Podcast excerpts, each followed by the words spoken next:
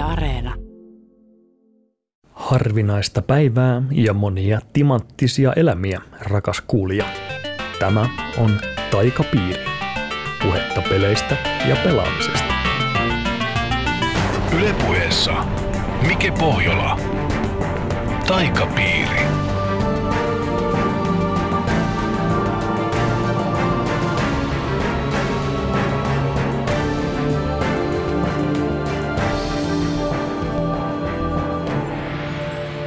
Tämä on viimeinen Taikapiirin viidestä jaksosta.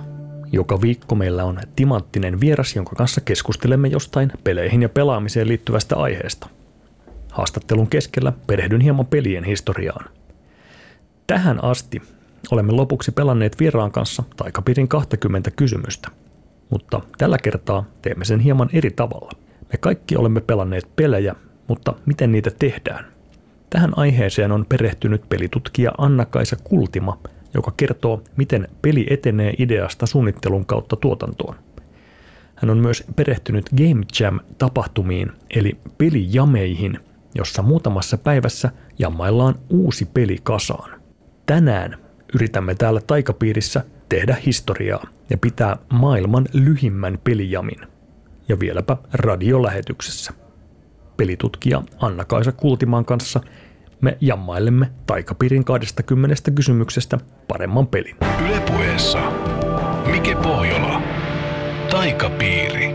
Pelitutkija Anna-Kaisa Kultima, tervetuloa Taikapiiriin. Kiitos, kiitos. Voisitko aluksi kertoa jonkun mieleenpainuvan pelikokemuksen? No mieleenpainuvia pelikokemuksia on tietysti tällä historialla jo useampia, mutta mulla ehkä sellainen rakas kokemus tulee tuolta Commodore-ajoilta. Mä oon pelannut Commodore 102 kasilla 64 pelejä. Mm-hmm. Mun veljen Commodore 102 kasilla.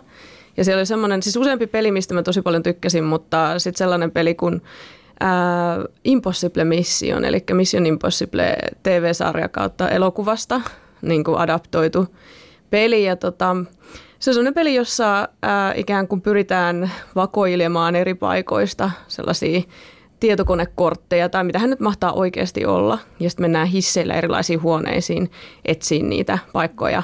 Niin kuin virtapiirrejä tai No, no, mun mielestä ne on vähän niin kuin tie, vanha-aikaisia tietokonekortteja tai jotain semmoisia, joita sitten modemilla lähetetään siellä käytävässä. Se on, tosi, se on tosi kaunis peli, siinä on kiva pikseligrafiikka, se on hyvin kestänyt aikaa. Ää, mutta se oli aika vaikea silloin, kun sitä pienenä pelas, että mä olin silleen niin kuin ala-asteikäinen ja en koskaan päässyt, päässyt sitä läpi. Ja se on kyllä aika vaikea myös aikuisenakin päästä läpi. Mutta mä pelasin sitä sitten emulaattorilla ää, yliopisto-opiskeluaikana ja mulla kävi sitten joko hyvä tuuri niin, että et, et nämä niin kuin, ää, esineet, mitä piti etsiä, niin sitten löytyi semmoisesta paikasta, joka ei ollut niin vaikeaa ikään kuin saavuttaa, mutta lopulta pääsin sen pelin läpi. Niin siinä oli semmoinen aikamoinen voittajatunne, että kun jo vuosikymmeniä mennyt, että, että niin kuin pääsi siihen pisteeseen, että vihdoinkin tämä peli on niin kuin valmis. Niin se on semmoinen hyvin mieleenpainunut kokemus. Se oli vaivannut sua nämä kaikki vuosikymmenet. No joo, oikeastaan mä en ollut sitä mistään hirveästi edes lukenut, että miten, mitä siinä, että päästäänkö sitä edes koskaan läpi. Että siinä yleensä vaan sitten, sitten niin kuin – kuoltiin. Et siinä alussahan on semmoinen puhesyntetisaattori niin kuin, ää, tota, lauseet. Aikoinaan se oli aika vaikea laittaa peleihin puhetta, mutta siinä sanotaan, että another visitor, stay a while, stay forever. Mm-hmm. Ja se tarkoittaa siis tietenkin, että jaha, että uusi vierailija taas, että viivy hetken ja viivy ikuisuuksia tai ikuisuuden. Eli yleensä vierailija siis kuoli siellä sitten siellä fasiliteetissa – niin mulla ei ollut ihan varmaa se, että pääseekö sitä niin kuin koskaan läpi.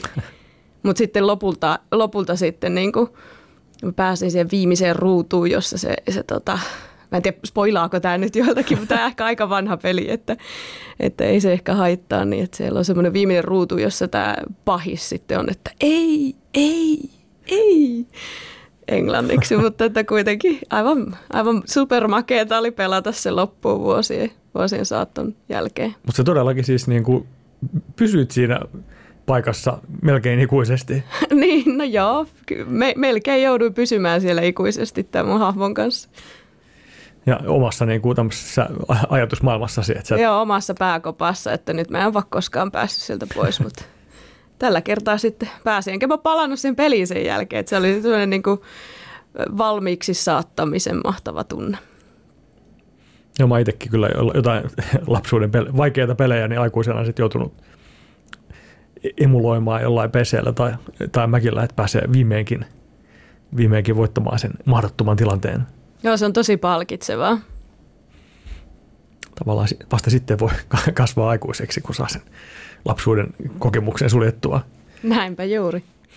Sä olet sen lisäksi, että olet intohimoinen pelaaja, niin olet myöskin pelitutkija.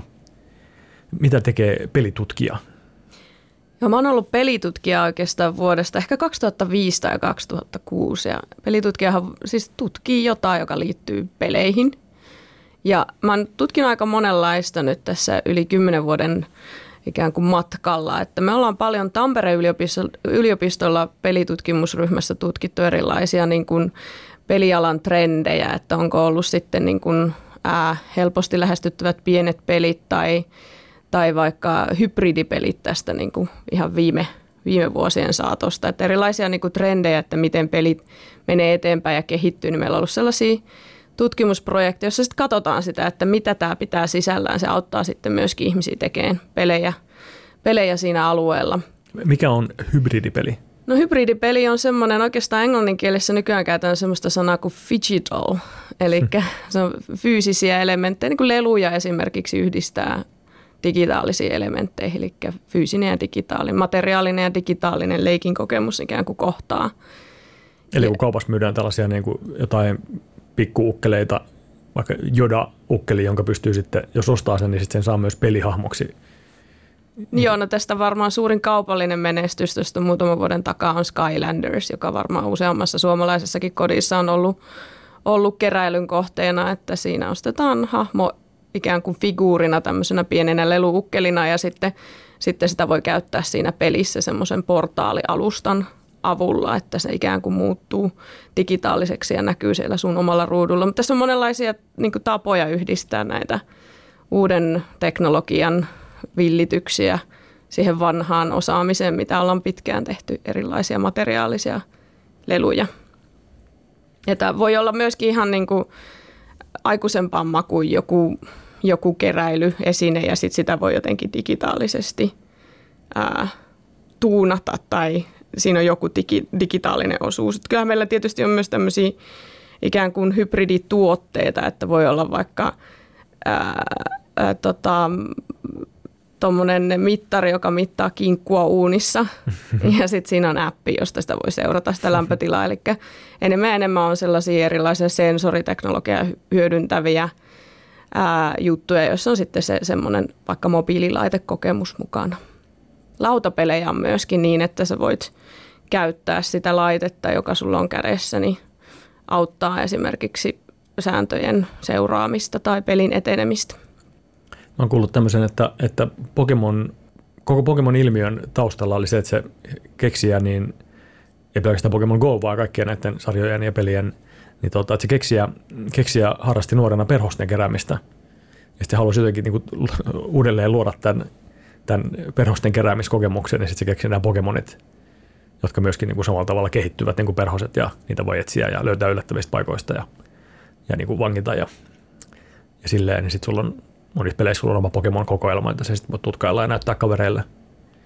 Joo, siis onhan paljon, kun ajatellaan digitaalisia pelejä, niin kyllähän ottaa vaikutteita tästä meidän niin kuin ympäröivästä fyysisestä ja materiaalisesta maailmasta, että – et esimerkiksi semmoinen peli kuin Pikmin, jossa pikkuukkelit ju- juoksentelee puutarhassa, niin se liittyy tämmöisen puutarhaharrastukseen ja innostukseen hmm. tekijän omaan ikään kuin maailmaan, mistä se on pitänyt. Että totta kai siis niin kun, jos ajatellaan, että onhan myös paljon pelejä, jotka on ollut ensin fyysisiä materiaalisia, vaikka shakki, niin siitä on sitten digitaalisia versioita. Ja sitten meillä on taas digitaalisia pelejä, jotka on ensin ollut digitaalisia ja sitten niistä – tulee vaikka jotain oheistuotteita, jolloin se leikki ja siihen niin kuin fantasia osallistuminen voi jatkua myös ilman sitä digitaalista maailmaa. Niin totta. Su- Suomessa varmaan se isoin esimerkki on Angry Birds. Kyllä, erittäin suuri iso esimerkki. Se tulee joka, joka paikkaan niin kuin arkista elämää. En tiedä, onko Angry Birds maitoa, mutta mennään sillä tasolla. linnunmaidosta puhutaan. niin. Sun tota, väitöskirja ilmestyy alkuvuodesta. Nyt Toivotaan ensi näin. vuoden alussa. Joo. Mikä sen aihe on? Sen otsikko, se on englanninkieleksi kirjoitettu sen otsikko on Game Design Praxeology. Ja siis praxeology, praxeology-sana tulee sanasta praktiikka. Eli tarkastin mun tutkimuksessa sen pistää yhteen aika monta eri tutkimusta, mitä mä oon kymmenen vuoden aikana tehnyt, niin se tarkastelee pelin tekemisen arkipäivää vähän niin kuin useammasta eri näkökulmasta, oli se sitten ideointia tai, tai erilaisia ajatuksia siitä, että miten pelejä tehdään iteratiivisesta luonteesta, että kuinka pelejä saadaan valmiiksi. Ja, ja niin kuin sitä niin kuin bisnestä ja kulttuuria, joka ympäröi siinä myöskin, miten paljon se vaikuttaa siihen tekijän prosessiin. Mutta se niin kuin pyrkii tarkastelemaan, kun me usein tarkastellaan pelejä ikään kuin pelaamisen kohteena, kulttuurin tuotteina ja erilaisena niin kuin harrastusmuotona, eli sieltä pelaajan näkökulmasta, joka on myös tärkeää pelintekijälle. Mutta me ei, meillä ei ole ihan hirveästi tutkimusta siitä, joka käsittelee pelejä juurikin tehtyinä. Jokaisen pelin takana on joku, joka sen on tehnyt. Ja sitten siinä on tietynlaiset prosessit ja se on tietynlainen oma kulttuurinsa ja ihmisillä on erilaisia ikään kuin lähtökohtia myös siihen pelin tekemiseen. Niin, joo, me pari päivää sitten, ei, pa, tota, pari viikkoa sitten puhuttiin Emma Kantasen kanssa siitä, miten niin kuin Suomen ja Kiinan pelin tekeminen eroaa toisistaan, niin, niin varmasti on niin sit myös eri pelifirmoilla ja erityyppisillä peleillä varmaan on erilaisia kulttuureita ja metodeita tähän tekemiseen. Mitä tarkoittaa sanoa, että, että pelin tekemisellä on iteratiivinen luonne? No se, se tulee myös niinku siitä, että tietysti kun me puhutaan peliteollisuudesta ja pelien tekemisestä, me usein puhutaan siis digitaalisten pelien tekemisestä, mm. videopelien, tietokonepelien tekemisestä, niin se, se niinku juontaa ikään kuin juurensa vähän siihen, että tehdään ää, tota, softaa, tehdään ohjelmia tietokoneille ja se nyt on pitkään ollut jo ymmärretty, että, että siinä on aika vaikea ha, niin kuin tavallaan hallita sitä kokonaista softaa, että sitä sit pitää tehdä iteratiivisesti tarkoittaen sitä, että sitä sit tehdään jonkinnäköinen versio, sitä kokeillaan, sille tehdään erilaisia juttuja ja sitten katsotaan, että mitä siitä pitäisi muuttaa. Ja peleissä se korostuu ehkä siksi, että sen lisäksi, kun, siis kun jos tehdään vaikka joku vaikka tekstinkäsittelyohjelma, niin siinä, siinä se, että löydetään ne kaikenlaiset virheet, mitä sieltä softasta saattaa tulla, niin vaatii aika semmoista niin kuin syklistä tekemisen prosessia. Mutta kun meillä on sitten kokia vielä siinä, kun se ei ole täysin niin kuin itsestään selvää se, että, että mitä se niin kuin varsinainen pelaaja sitten tulee kokemaan, niin siinä tarvitaan paljon myös sitten testaamista tai läpikäymistä niiden itse pelaajien kanssa. Ja, ja yleisestikin ottaen se, että rakennetaan jotain semmoista, joka on hyvin subjektiivista, niin se vaatii sellaista iteratiivista prosessia, eli tehdään joku versio sitä pelistä ja sitten tarkastellaan, että miltä se nyt tuntuu pelata se voi lähteä sillä alussa jo ihan siitä, että pelintekijä itse ikään kuin välissä pelaa sitä omaa prototyyppiä ja sitten palaa taas takaisin sinne koodiin tai graffaan tai ääneen tai, tai erilaisiin osiin sitä peliä ja, ja sillä tavalla sitten edetään sen tekemisessä. Eli niin kuin tehdään jonkinlainen peli ja sitten kokeillaan, niin sitten, mutta okei, tämä olikin liian vaikea tai tästä ei nyt tajukaan, mitä tässä tapahtuu, tai toi oli liian helppoa. Niin, tai esimerkiksi jos ajatellaan niin, että, että, että se mikä aika monella meistä, niin tuntuu helpolta siinä pelin tekemisessä se, että hei, mulla olisi tosi hieno idea, mm-hmm. että nyt mä haluaisin tehdä tämmöisen, tämä kuulostaa ihan fantastiselta, että niin kuin nyt vaan tehdään tämä. Niin eh, se on kokenut pelintekijä tietää ja hänellä on paljon semmoisia kokemuksia, että oli fantastinen idea ja se heti ensimmäisellä niin kuin pienellä prototyypillä, jota pääsee pelaamaan, niin toteaa, että tää, tässä ei mitään järkeä, että tämä oli huonoin idea ikinä. Eli siinä juurikin se, että usein on helppo kuvitella, että joku kokemus on mahtava ja hieno, mutta sitten varsinaisesti kun sä koet sen, niin se voikin olla aika tylsää. Joo.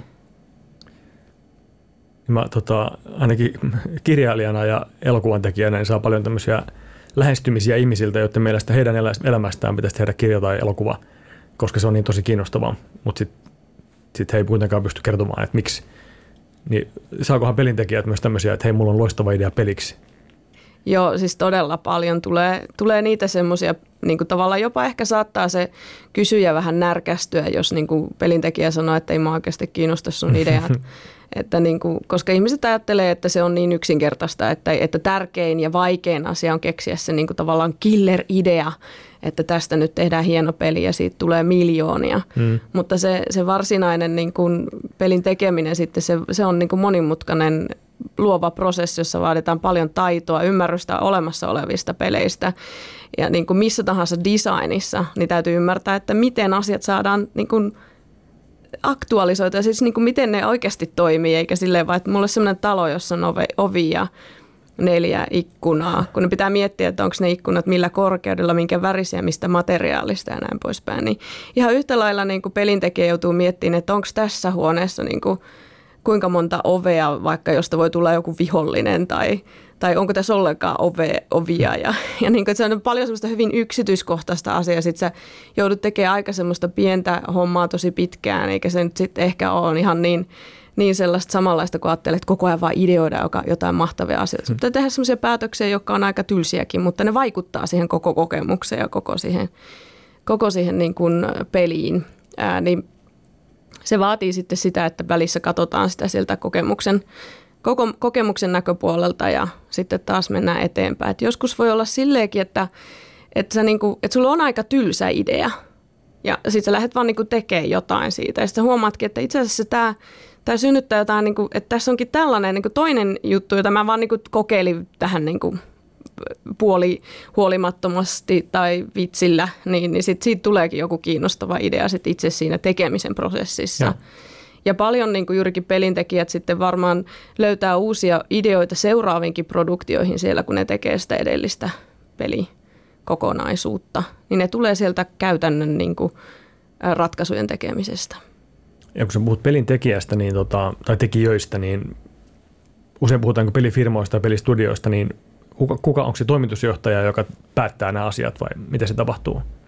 No, jos ajatellaan silleen, niin kuin voisi ehkä pakittaa vähän, kun pelit itsessäänhän on niin laaja, laaja formaatti, että niin kuin meillä on kokonainen äh, kirjo urheilulaja, joka on myöskin pelejä, mm-hmm. sitten meillä on lautapelejä, sitten meillä on pihaleikkejä ja sitten on tietysti digitaalisten pelien puolella voi olla tosi pieniä kännykkäpelejä tai selainpelejä tai isoja satojen niin kuin ihmisten produktioita, joissa tehdään hyvin elokuva, elokuvallista peliä, niin se, että miten ne roolit jakautuu, niin se myös tietysti riippuu siitä, että minkä kokonen tuote tai teos on niin kuin työn alla. Että se voi olla toimitusjohtaja joskus, joka päättää niistä asioista. Silloin se on todennäköisesti myös designeri itse siinä yrityksessä. Silloin se yritys voi olla kolmen hengen yritys. Mm-hmm mutta jos se yritys on 300 hengen yritys, niin se toimitusjohtaja ei ole siellä miettimässä, missä ovi on ja kuka, minkälainen vihollinen sieltä, sieltä tulee. Mutta se vaihtelee tosi paljon, että... Kuka, sit, kuka sen sitten, kuka miettii sitä ovenpaikkaa? Ovenpaikka on yleensä pelisuunnittelijan duuni. Ja sitten voi olla pelisuunnittelijan niin nimikkeitä myös erilaisia, että voi olla junior-pelisuunnittelija tai voi olla level designer, eli se, joka tekee niitä kenttiä tai jotain pulmia rakentelee sinne. Että sitten se voi olla eri tavalla jaettu, niin kuin voi kuvitella, että jossain vaikka talon rakentamisessa, niin jaetaan sitä työtä eri tavoin ja se riippuu sitten tuotteesta myöskin sitten, että minkälaista tuotetta tehdään, niin sitten vähän sitä roolijakoa katsotaan niin. Mutta pelin tekemisessä niin perinteiset roolit on pelisuunnittelija, peligraafikko, peliohjelmoija ja sitten esimerkiksi audio, niin kuin äänisuunnittelija tai muusikko.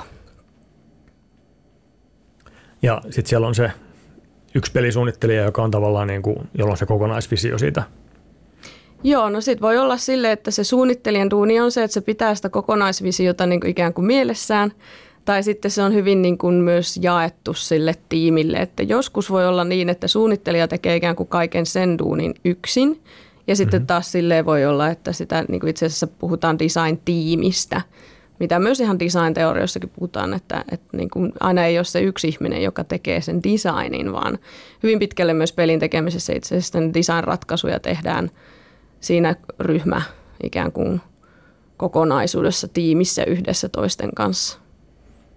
Mutta sitten tota, monia tämmöisiä varsinkin niin kuin kännykkä- ja videopelejä niin tehdään jossain firmoissa, mutta sitten on myös tämmöisiä tapahtumia, missä kuka tahansa voi suunnitella pelejä näitä niin kuin game jammeja. Joo, pelijameja, jos, jos tälle hauskasti on käännetty se suomeksi. Mitäs ne on?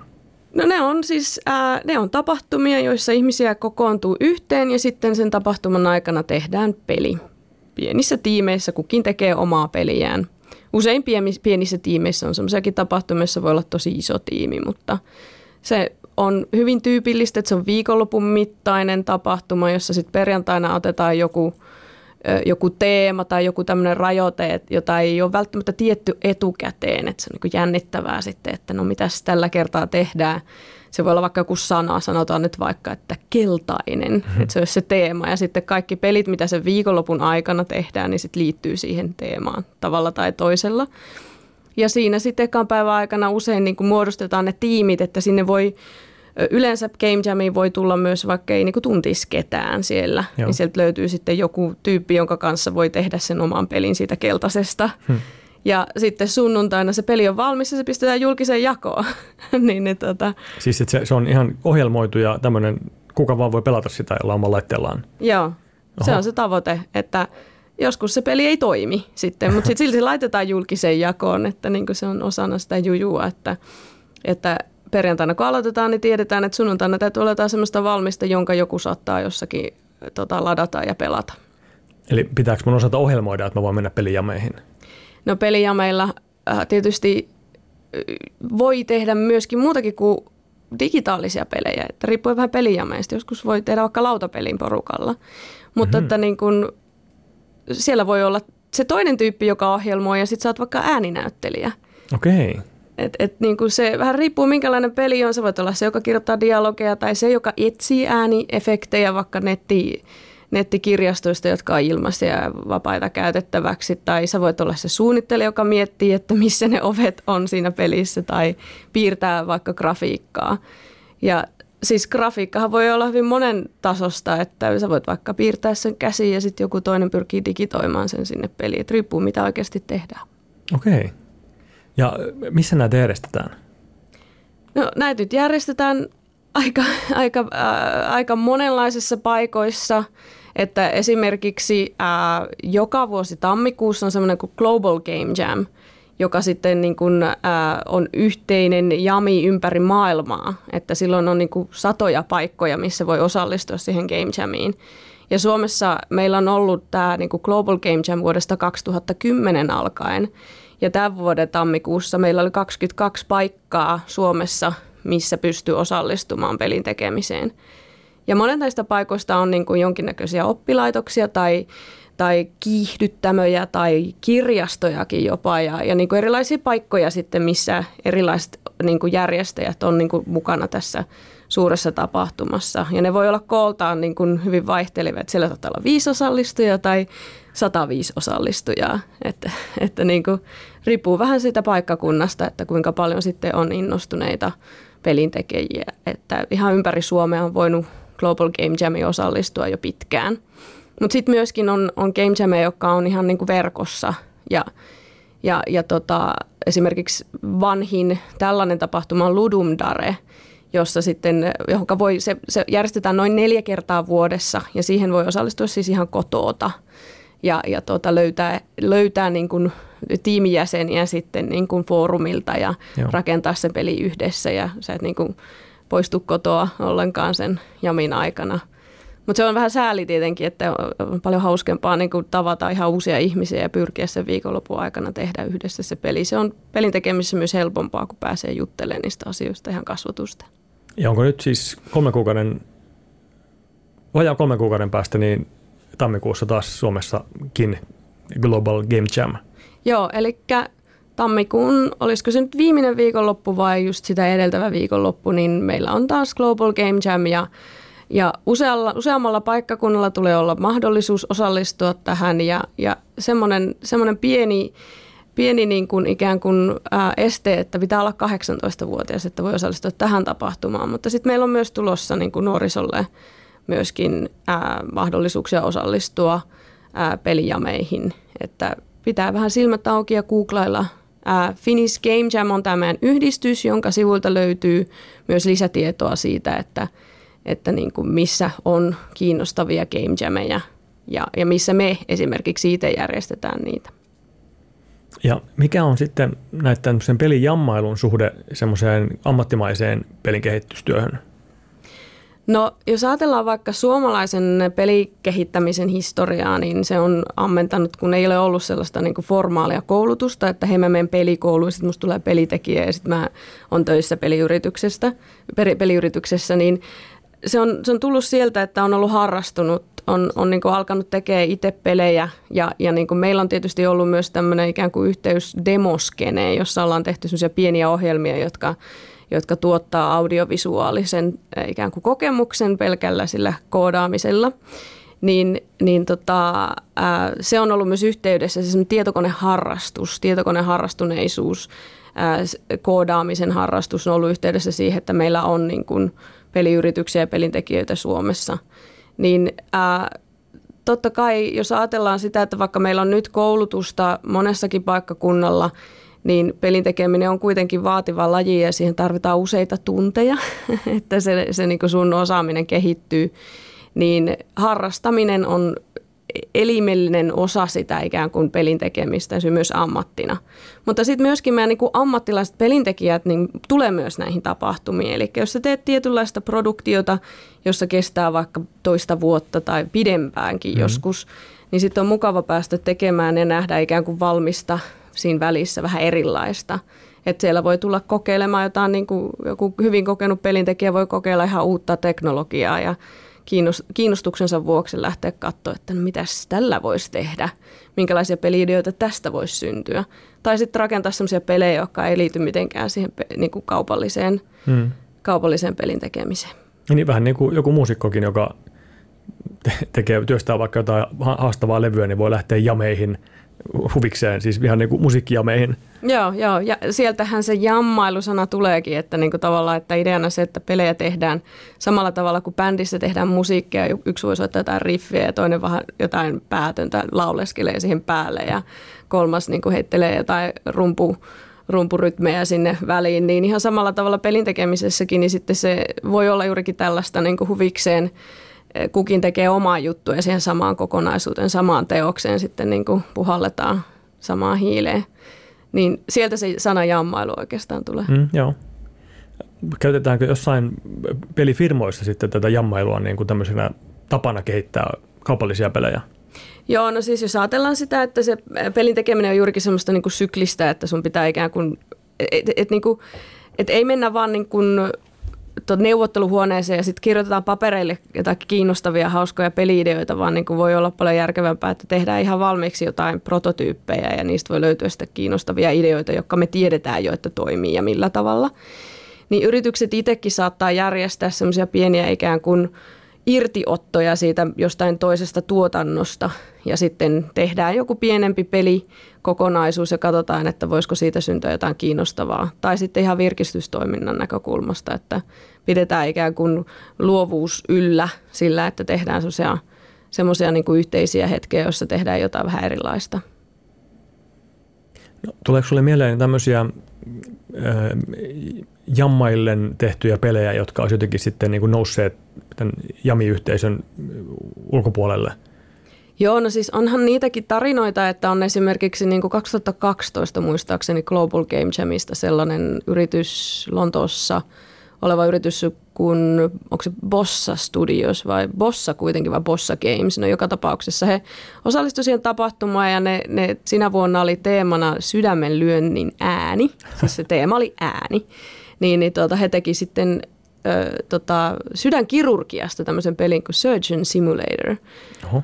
Ja sitten se oli niin, se tota, pelimedia nappasi sen sieltä viikonlopun aikana jo silleen, että koska se oli ihan älytön peli, että siinä pitää niinku käyttää nappuloita, että sä ohjaat sun käsiä, jotka tekee sitä, mm-hmm. sitä niinku avo, avorinta tota, sydän, sydänleikkausta, niin, niin ne sitten käytti 48 päivää, kun se on 48 tuntia se jami, niin 48 päivää sen jälkeen teki siitä ihan tuotteen, jonka ne pisti markkinoille ja sitten myi sitä myi sitä peliä, että, että ne, Bossa on tehnyt myöskin tämän Goat Simulatorin, niin kuin, ne on tehnyt sen sisäisessä jamissa sitten sen, että, että niin kuin joillakin studioilla on juurikin enemmän sitä, otetaan se jamit osaksi toimintamuotoa ja Sieltä voi siis niin kuin ajatella sille, että meillä voi olla useampikin tuotteita, jotka on syntynyt sisäisissä jameissa tai jossain julkisessa jamissa, mutta se ei ole välttämättä osana sitä kehitystarinaa, mitä sitten julkisuuteen tuodaan. Tota, sanot sä, tota, Goat Simulator, siis siinä simuloidaan siis vuohta. Joo, se vuohi menee hassusti siinä pelissä, että, että tota, se, se on syntynyt tosiaan siellä niin kuin sen yrityksen omassa tämmöisessä Game Jam-työpajassa – ja sitten siitä tuli hirveä sensaatio, että, että, että hirveä omituinen peli, jossa, jossa vuohi, vuohi menee eri paikkoihin. No, muistan myös tämmöisen pelin kuin I Am Bread, jossa tota, pelataan pa- pahtoleivän kappaletta. Joo. Joo, näitä on kyllä, niin kuin voisi ajatella, että tämmöisiä suhteellisen älyttömiä juttuja. Se on ihan mahtavaa niin kuin just peleissä, että sä voit tehdä ihan mitä, sä voit tehdä pelin ihan, ihan mistä tahansa. Siis se voi olla ihan niin kuin, just niin kuin aikaisemmin sanoin, että, että niin kuin, se idea voi kuulostaa niin kuin tavallaan tyhmältä, että kuka koskaan haluaisi pelata leivän palasta, mutta se absurdius siinä niin kuin pelikokemuksessa onkin juuri se helmi sitten, että niin kuin, et, et mitä, mitä voi tehdä. Niin sehän on fantastista niin kuin luovuuden näkökulmasta, että peli voi olla oikeasti ihan mitä vaan. Vähän niin kuin ehkä kirjakin voi, tai mikä tahansa niin kuin fantasijuttu voi olla mitä tahansa, mutta on vähän eri asia kuitenkin kirjoittaa vaikka leivän päivästä, kuin pelata sitten sitä leipäpalasta. Mutta tota, kyllä niin kuin moneen junaan löytyy näitä pelejä ja siis monissa sitten on juurikin tämmöinen vähän jammaileva ote, että, että otetaan joku idea ja sitten vaan tehdään se, että okei, mm. että no mitä jos tehtäisiin peli tästä pahvimukista, niin se voi kuulostaa ensin tylsältä, mutta sitten me saadaan siihen ihan älyttömiä aspekteja, kun lähdetään kehittämään eteenpäin. Niin ja sitten, sitten tota, jos sitten tulee huono, niin ei se mitään jammailla lisää joku uudesta aiheesta ja jos tulee hyvä, niin mahtavaa.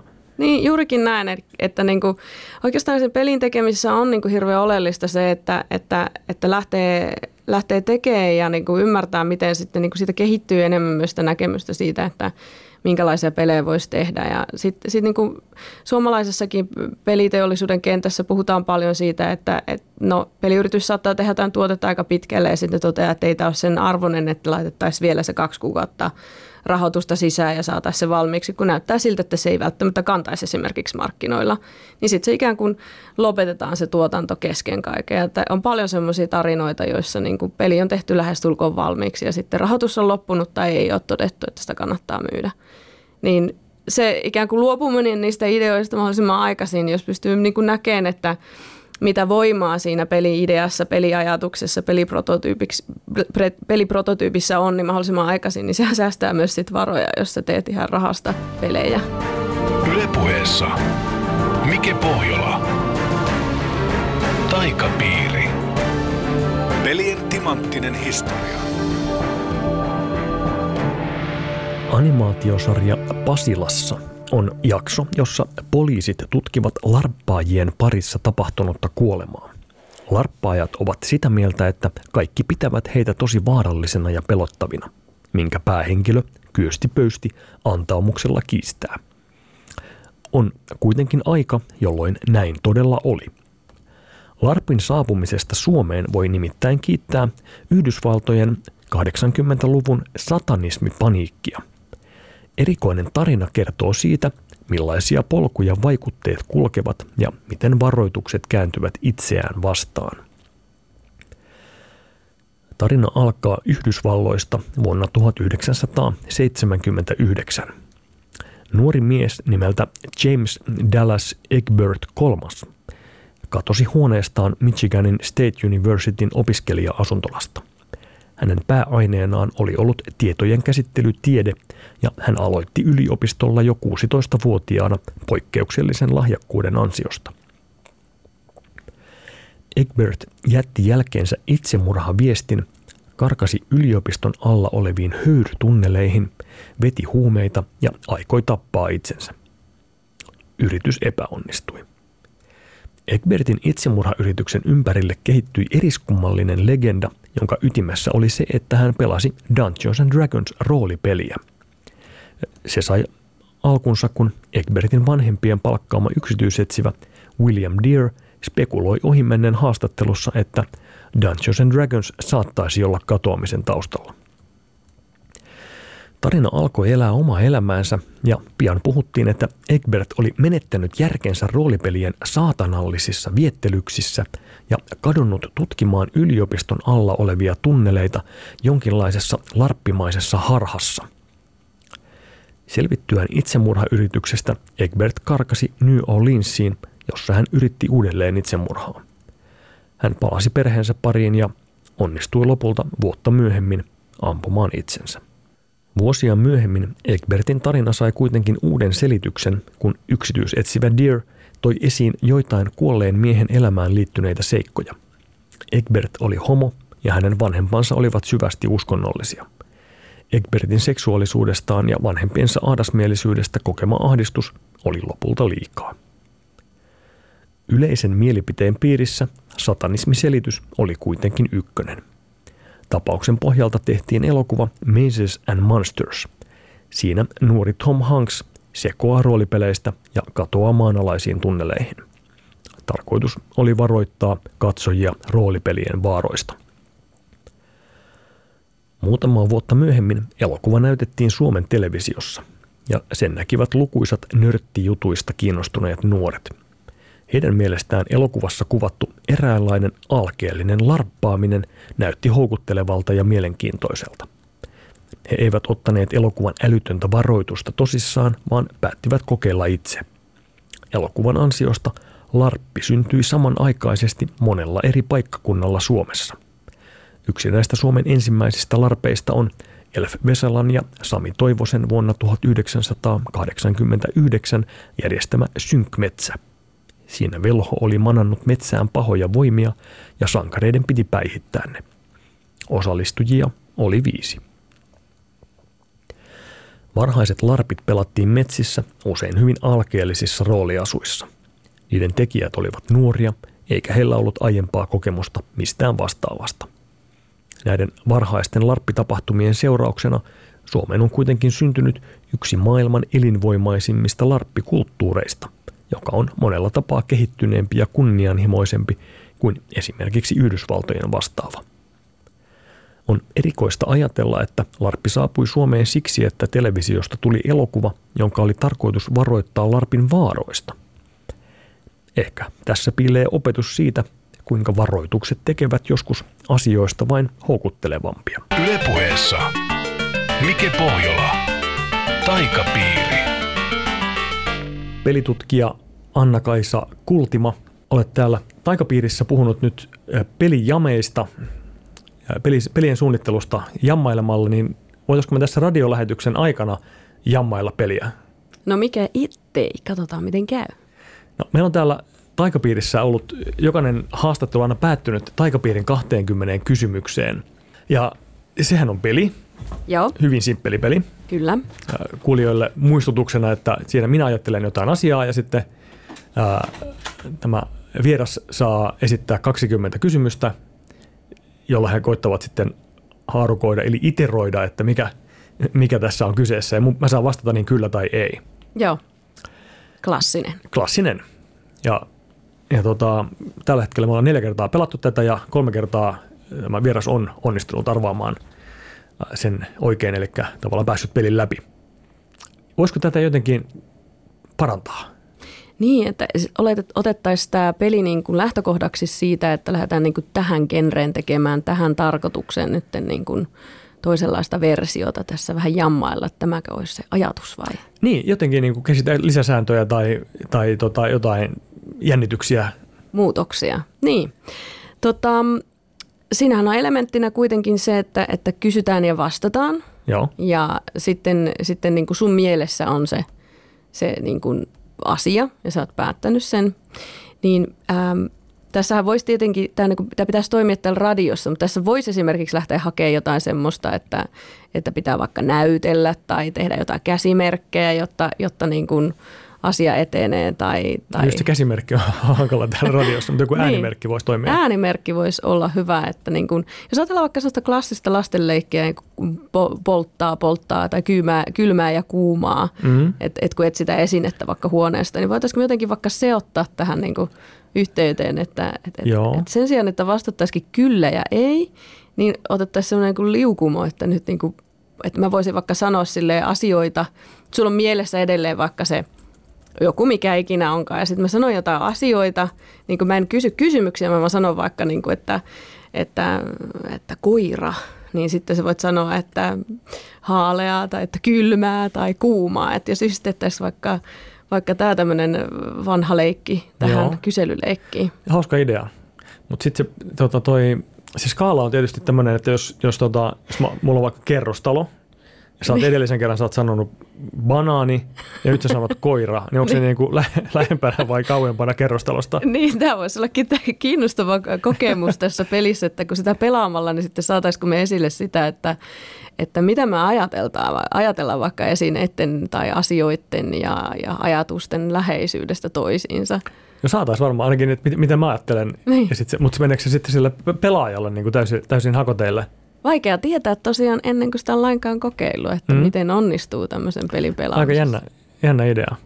Siis voidaan, voidaan miettiä jotain muitakin niin kuin variaatioita. Mulla on tämmöinen yksi tämmöinen niin kuin havainto, mikä tässä on. Tässä on tämmöinen yksi niin kuin ääneen lausumaton ää, sääntö, mitä tota, kukaan näistä vieraista ei yrittänyt rikkoa sitä, mutta, mutta tota, seitsemänvuotias poikainen, joka välillä pelaa tätä, niin hän yrittää, yrittää aina.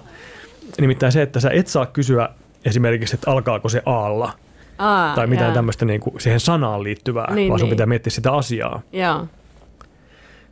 Niin tämän, tämän säännön voisi introdusoida siihen, tuoda mukaan siihen, jos, jos näyttäisi siltä, että, että alkaa mennä liian helpoksi, kun kaikki vaan, kaikki vaan tota, huijaa tätä kirjain kyselyä.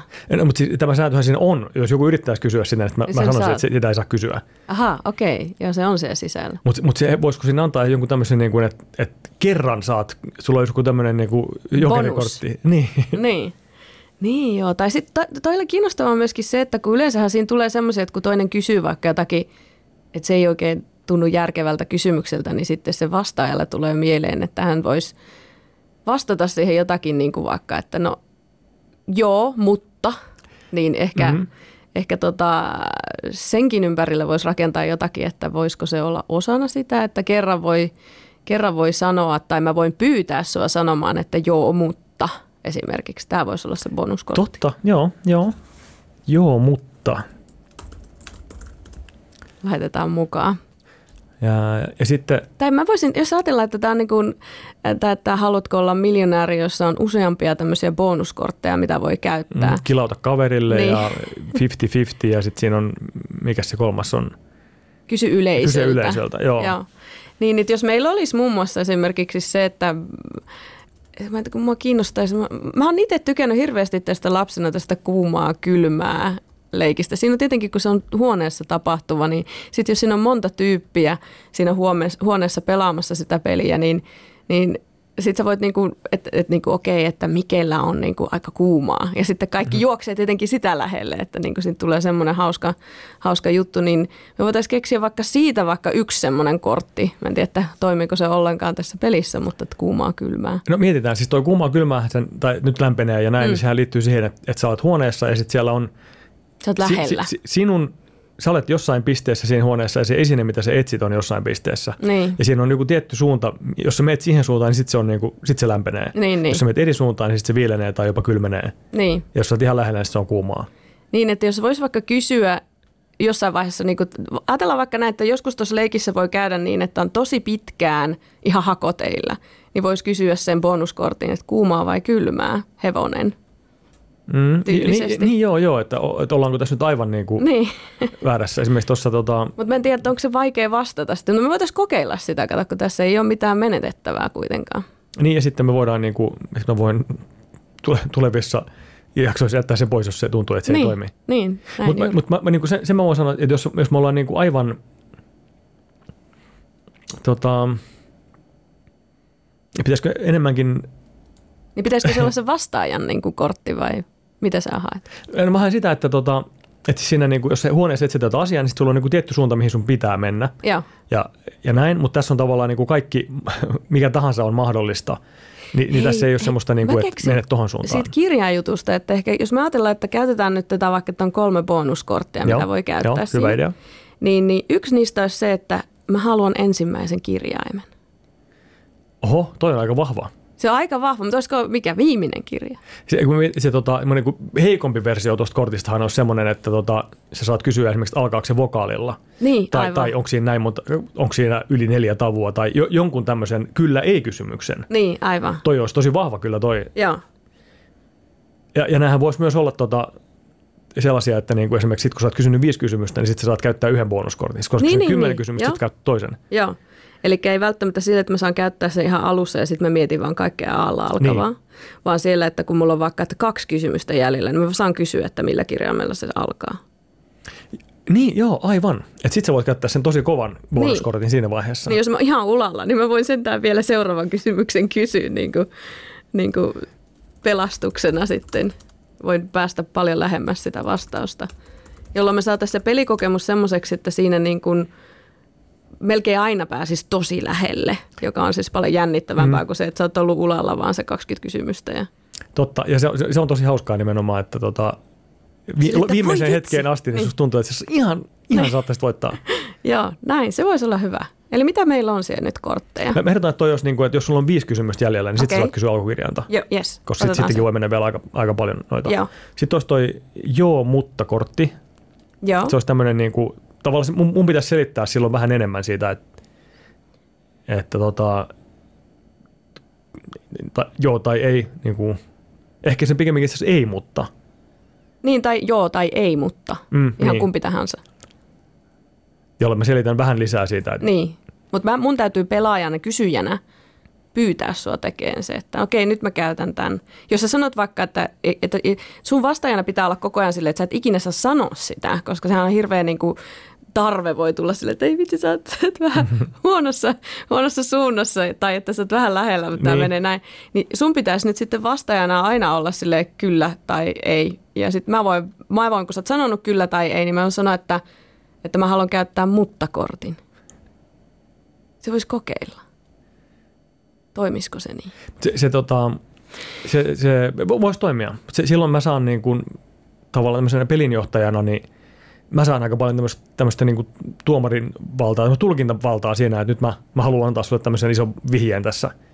Muutenhan toi hyvin tommonen a- absoluuttinen toi, toi peli, että siinä, siinä tota, tavallaan mun tehtävä on vaan olla tämmöinen moottori Ja niin. tai niin. robotti tässä. Mutta onko se nyt sitten silleen, että mä kysyn sen vai että sä saat välitä milloin se tehdään? Mutta se on, se on kortti, joka sulla on. M- mulla on se kortti, joo. Eli tota, olisiko toi esimerkiksi, jos jäljellä on 15 kysymystä, niin sitten sulla on, on tota toi joo, mutta. Joo. Ää, Sitten ehkä, ehkä tässä voisi laskea pisteitä, että jos ei käytä niitä kortteja, niin saa enemmän pisteitä siellä lopussa. Voi niin kuin onnistua, Aa, mutta aa. ei välttämättä niin kuin täydellisesti. Jos on joutunut käyttämään jotain oljenkorsia, niin sitten tulee miinuspisteitä. Mutta sitten sieltä p- perästä, että jos onkin viisi kysymystä jäljellä, niin se on viisi pistettä sulle jää. mm. Mutta jos sä kysyt kaikki ne loputkin kysymykset, niin sä menetät ne ja sitten sit tulee niin kuin ikään kuin penaltuja tai jos, jos rankaisua arvaat, näistä jos korttien arvaat käytöstä. ekalla, niin sitten sulla on 19 pistettä, Joo, joka on niin kuin maksimi. joo. Ää, Siinä on jo aika monta variaatiota, nyt se menee monimutkaisemmaksi, niin, ei se mitään. niin me voidaan kokeilla sitä sitten jo näin. Tuota, paljonko pitäisi menettää pisteitä noista, jos, jos mulla on tota, jos mulla on jäljellä viisi kysymystä, niin silloin mulla on, jos mä silloin sillä viidennellä, viidenneksi viimeisellä saisin arvottua tämän, niin mulle, mulle jäisi neljä pistettä. Joo, Mutta jos mä käytänkin tuon kortin, mu- mutta jos mä en saa yhdelläkään niistä arvottua sitä, niin sitten mulla jää nolla pistettä. niin. niin. Niin eikö se silloin, jos sen kor- kortin hinta pitäisi olla se, että Olisiko se yksinkertaista, että yksi kortti on yksi pinna? Että vaan voitaisiin kokeilla sille, että toi niin kuin yleensä, kun pelejä lähdetään, jos on pistejärjestelmä, niin lähdetään balansoimaan, niin sitten, sitten niin kuin ehkä on hyvä pelata ainakin yksi kierros ja sitten nähdään, että tämä oli ihan mälsää, että tässä menettiin näin paljon pisteitä tai yksi piste. mm, Mutta tota, pitäisikö olla, kun on kuitenkin arvokkaampia kuin peruskysymys. niin, niin että Kaksi pistettä. kaksi pistettä. Joo. Ja silloin niin kuin tarkoittaa sitä, että mitä meillä on, kaksi vai kolme korttia. Me ollaan keksitty nyt, lyöty lukkoon kaksi korttia, Joo, mutta tota, me, me voisi olla vielä kolmaskin kortti. niin se olisi aika siisti kokonaisuus. Mm, Mutta silloin siitä tulisi kuusi pistettä, mitä voi menettää, jos ne kaikki käyttää. Niin silloin mä en voi koskaan käyttää sitä, ää, tai siis mun ei kannata, jos mä oon käyttänyt ne muut jo aikaisemmin, niin mun ei kannata käyttää sitä niin kuin alkukirjan korttia, koska mä oon jo hävinnyt. Äh, mitä jos sä saat pluspisteitä käyttämättömistä korteista? Se voisi olla ihan hyvä. Joo, ja niistä joko, ne on kahden pisteen arvoisia, että jos mä en käytä niitä, niistä, niin silloin sitten saa kaksi, kaksi pistettä, mutta jos mä käytän, niin menettää kaksi pistettä. Aivan, eli jos sä et käytä yhtään korttia ja se ekalla kysymyksellä arvaat oikein, niin sitten on 25 pistettä. Joo, Se onkin parempi tämmöinen pyöreä luku kuin 19. niin, kyllä. Eli hyvä homma. Pyöreä. Tavallaan. Viidellä, ja, viidellä jaollinen. Viidellä jaollinen hieno luku. Okei, mikä se kolmas kysymys, kolmas kortti voisi olla? Kolmas kortti, apua. Mä, mä, en, nyt- siis, mä, mä en saa nyt kiinni siitä lämpenee polttaa jutusta. Musta se, Ei niin, se on mä en ehkä vähän vaikea. ymmärrä sitä tähän yhteyteen. Se voisi periaatteessa olla se silleen just, että, että, niinku, että onko lähellä. Hei, voisiko olla tämmöinen, niin että, että, että, tota, että sä voit kysyä multa, että tota, minkä kysymyksen, mikä kysymys mun kannattaisi kysyä. Joo, joo mutta sehän, sehän on jo sit aika iso etu. Tai no okei, pelijohtajana sä voit päättää Mm, mm, tavallaan niin. siinä vaiheessa, mikä se on. Se on totta, se, se antaa mulle vähän taas lisää, Joo. lisää valtaa. Otetaan se kolmanneksi. Mutta se voi tyyli tämmöinen, että mä kysyn, että no minkähän kokoinen se voisi olla, tai Joo. kysyy jotain tämän tyyppistä. Joo. Silloin kun toinen, vähän, niin, toinen pyörii vähän niin kuin hassuissa sfääreissä, niin sä voit tähdentää sitä. Ja mä saan siis päättää, että pyörinkö mä siellä sfääreissä vai auttaisiko nyt joku mua vähän lähemmäksi. Se voisi olla aika lähellä sitä kylmää kuumaa ajatusta. Ehkä. Se lähentää sitten sitä. Eli onko se niin, että mä, mä tota, Mä voin kun, kysyä. kun on 15 niin. kysymystä mennyt, mä, voin- mä sanon sulle, että okei, nyt on, tai nyt, nyt on siis 15 kysymystä jäljellä, nyt, nyt voit käyttää joo, mutta kortin, Niin. Milloin sitä voi käyttää sitä kysymys, sit kun on puolet mennyt. kysy sinä korttia. Mitä itse kysyisit korttia? Niin, mitä itse kysyisit. Yes. Musta se on puolen välissä ja sitten jos jäljellä viisi kysymystä, niin sitten saat kysyä alkukirjainta. Joo. Tämä kuulostaa ihan hyvältä. Okei, ja tästä vaan siis pisteitä voi olla niinku, Maksimipistemäärä 25 ja, ja jos on pelannut kaikki kortit, niin voi hävitä aikaisemmin kuin 20 kysymystä. Eikö se ollut niin? Eikö niitä saa oota, eikö kaksi, mitä? niistä sai kaksi pistettä, jos on käyttänyt ne kaikki, niin silloin se on kuusi miinusta, Niin, periaatteessa joo. jolloin niin kun mä on hävinnyt sitten jo siinä loppupäässä. Etkä oo. Tai jos sä niinku vikalla, Ei, kun mulla on itse asiassa neljä käytettynä, jos mä kaksi korttia on käyttänyt, mä oon neljä, neljä miinuspistettä ikään kuin. to, tavallaan neljä Mm. miinuspistettä, Ja sitten se viidennen kohdalla mulla on se. mutta se on niinku se, silloin se alkupisteet on 26, josta Joo. vähennetään niitä. Niin, 26 miinus. No okei. Okay. You do the math. Mitä, mitä jos, sä, tota, jos sä oot käyttänyt kaikki kortit ja sitten se viimeisellä kysymyksellä saat oikein? Onko niin. Se vain nolla pistet kuitenkin? No sitä mä nyt tässä vähän niin pähkäilen, että Vai pitäisikö saada sit, jos joka tapauksessa saa oikein, niin saa viisi lisäpistettä. sit meillä olisi oikeasti pyöreä 30 pistettä. Niin. Mutta, mutta tässä on toisaalta niin, onko tämä nyt enää kuulijoillekaan kiinnostavaa, mutta, mutta jos, tota, jos meillä on, Tämä menee semmoisiksi pähkäilyksi, että mä sanoisin, että meidän pitää kokeilla. okei, okei, okei, Ja sitten kuulija voi kuulla, että olipas, olipas pöhköä, että juurikin tuo kohta oli se, mikä kannattisi muuttaa. Että pelijammailussahan pitää juurikin olla silleen, että, että rohkeasti lähtee tekemään ja kokeilla eri asioita. Ja jos, jos ne ei toimi, niin sitten me tiedetään se niin kuin varmuudella, kun se ei toiminut siinä kokemuksessa. okei, sen sijaan, että, että tässä lähtisi niinku analysoimaan etukäteen, että kuitenkin se menee noin, niin ei tehdä noin.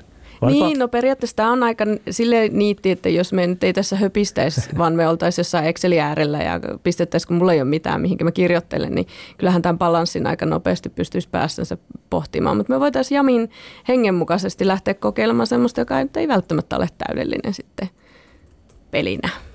Okei, äh, selvä. Äh, Anna-Kaisa Kultima, oletko valmis pelaamaan taikapiirin 20 kysymystä? Olen täysin valmis. Eli minulla on nyt mielessäni tämä asia. Ja sinun pitää se nyt sitten arvata. Ja kun sä oot kysynyt viisi kysymystä, niin mä annan sulle tämän joo mutta kortin. Okei, Ensimmäinen kysymys. ensimmäinen kysymys on seuraavanlainen. Voiko sen syödä? Kulkeeko se? Ai, Tämä on, tämä on hirveän vaikea peli. uh, onko se elävä? Ei ole elävä. Onko se kiinteä? Se on kiinteä. Eli se on joku esine. Se ei niinku ole vaikka ajatus. mm, Kolme kysymystä on nyt jo käytetty. kyllä. Hirveät paineet tulee sitten, mutta tota, äm, Pian on tulossa joo, mutta kortti onko, mahtuuko se huoneeseen? mahtuu huoneeseen. Löytyykö sitä, lö- löytyykö sitä esimerkiksi äm, työpaikoilta? Ai vitsi, tämä on kyllä huono kysymys. Voi olla hyvin monenlaisia työpaikkoja. Niin, se on jo aika e- epämääräinen. Onko niitä monenvärisiä? Hyvä kysymys, niitä on monenvärisiä. Nyt sä oot käyttänyt viisi kysymystä ja voit halutessasi pelata joo, mutta kortin. Mun mielestä tässä vaiheessa mä oon vähän silleen, että mä en oikein tiedä, että mihin suuntaan mun pitää kohdistaa kysymykset, niin kokeillaan nyt sitten heti sitä niin kuin joo, mutta eli äm, mä sanon, että mahtuuko se mun reppuun, niin sä voit sanoa joo, mutta tai ei, mutta. Öö, joo, mutta uskoakseni siellä ei ole ollut sellaista. Okei, tämä oli, tää oli hyvä, tämä oli hyvä, tämä oli hyvä. Eli se on siis jonkinnäköinen kiinteä asia, jota tulee eri värisinä, mutta mä en yleensä ehkä laittaisi semmoista reppuun. Mm. Eikä sitä voi syödä myöskin, myöskin on näin. Eikä se ollut elävä. Ei ole elävä. Joo, nämä oli, nämä oli niin kuin nyt jo tiedossa. Mä en laittaisi sitä reppuun, se mahtuisi kyllä sinne. Näinkö se oli? Mm-hmm. Joo. Jaa, karmeeta. Mä en, mä en tiedä yhtään, mitä mä seuraavaksi kysyisin. Onko siinä, te, onko siinä jotain digitaalista teknologiaa? Äh, ei ole mitään digitaalista. Okei. Onko se pehmeä? Eikö mä kysyin, ei vitsi, mä kysyin jos, että onko se kiinteä, mutta Se on voi, eri asia. se on kyllä eri asia, joo. No mä kysyn, onko se pehmeä? Uh, on. Okei. Alright, ja kuinka monta kysymystä on tähän mennessä käyty? Kahdeksan käytetty. Kahdeksan käytetty ja puoliväli lähestyy. Mm-hmm. Ähm. Jossa on myös himoittu, mitä itse kysyisit korttiin. Sieltä se tulee vähitellen. Tota, ää, joo, eli mä voisin laittaa se, mä en yleensä laittaisi semmoista reppuun, se ei ole elävä, se on kiinteä, sitä, tulee, sitä voi olla monen värisiä. Okei, pä- päästääkö se ääntä? ei. Eli se on, ei, se on, se on hiljainen. Mutta nyt mä oon niinku tavallaan aika hämääntynyt siitä, koska kyllä mä voin kuvitella itseni laittavan monenlaisia asioita reppuun, niin, Mm, niin epäilemättä. niin tota, tavallaan, että mikähän ei ole koskaan, mitä sä kuvittelet, että mun repussa ei koskaan olisi ollutkaan, niin, äm, Niin voi tietysti olla, että siellä on parhaillaankin niitä, mutta niin, joo, aa, niitä, okei. Tota, mm, sanoinko mä nyt liikaa? en tavallaan ehkä, mutta en mä nyt ehkä ole niin fiksu, että mä tuosta nappaisin täysin, että mitä tuli, mutta nyt mä kyllä, mä, mä, mä kyllä tuosta päättelen, että niitä voi olla useampia. Damn. Mm, mä sain bonus ikään kuin informaatiota, niin kuin usein tässä pelissä käy, että saa Niin, jollain totta. tavalla sitä bonu, bonusinfoa. Okei, voiko sellaisen ostaa vaikka tavallisesta ruokakaupasta? Uh, hyvä kysymys. Kyllä voi. Ja nyt olet käyttänyt puolet kysymyksistä ja voit halutessasi pelata himoitun, mitä itse kysyisit kortin. Okei, mä en käytä sitä just nyt, koska Okei. mä pääsin aika lähelle. Nyt mulla on niin kuin konkreettinen maailma sitä niin kuin erilaisia juttuja siellä tavallisessa ruokakaupassa, Mhm. mm-hmm. mutta sitä ei voi syödä. Ää, mä kysyn sellaisen kysymyksen, että on, onko tyypillistä, että ihminen käyttää sitä vähintään kerran päivässä? Uh, mitä sä tarkoitat, mitä sä tarkoitat ihmisellä tässä? Niin kuin sinä vai? No vaikka nyt minä. Tässä, tuli, tässä tulee taas lisää Mm, no joo, informaatiota. Joo. Näin se menee. Mm. Ää, ei. Ei, okei. Okay. Tuosta voisi periaatteessa päätellä, että se on kenties joku esine, jota vaikka miehet käyttää, koska sä haparoit sitä, mutta tämä on mahdollista, että näin ei ole. Mutta jos sitä voi ostaa kaupasta, niin kyllähän se jonkinnäköinen esine on, jota käytetään. Niin, niin, no näin voisi ajatella. Joo. Ja, ja enkö mä sanonut ruokakaupasta vielä kaiken lisäksi? Joo, Joo. oletaan, että puhutaan nyt tämmöisestä niin kuin perus, Supermarketista. perusmarketista tai pienemmästäkin Niin, niin, aivan joo. joo. lähikaupasta. Okei, äh, mutta ei välttämättä ihan täysin päivittäin. No se alkaa kyllä sitten rajaamaan sitä niin kuin esineiden määrää, mutta se voi tosiaan olla esimerkiksi tiettyyn ihmisryhmiin tai tietynlaisiin ihmisiin liittyvä esine. Voi olla. Joo, tota, kuinka monta kysymystä mulla oli tässä vaiheessa? Ää, 11 esitetty, 9 jäljellä. Yhdeksän jäljellä. No kyllä mä ehkä käytän sen, että, että niin kuin, mitä sä kysyisit? Ää, mä en tiedä, miten mä muotoilisin tämän, mutta tota, jos mä voin sanoa näin, että se, sun kannattaa nyt miettiä, että mikä ihmisryhmä sitä käyttää. Aivan. Ää, onko se sellainen esine, jota usein miehet käyttävät? Ei. Jasso. Jaha. Se on varmaan sitten lapset tai nuoret tai jotain tämmöistä, koska mä en ehkä esimerkiksi käyttäisi tuttia. Joo, tota, hmm. se, ei ehkä ollut mun repussa. Ka- ka- kauheasti tällaisia niin kuin, tietoja, mitä pitäisi pistää ää, lankoja niin kuin, yhteen. Tota, ää, onko se lasten tuote? Kyllä. Okei. Laittavatko lapset sellaisen suuhun? Kyllä. Onko se tutti? Se on tutti. Mä olisin päässyt enemmänkin pisteitä, jos mä olisin vaan ollut rohkea ja kysynyt, että onko se tutti. Niin sä mainitsit jo tutin tuossa aikaisemmin. Eli mahtavaa. Ää, Käytit siis 15 kysymystä ja kaksi korttia. Ja nyt tämä tarkoittaa, että ää, sinulla on nyt, mutta voitit. Mm, voitin ainakin itseni.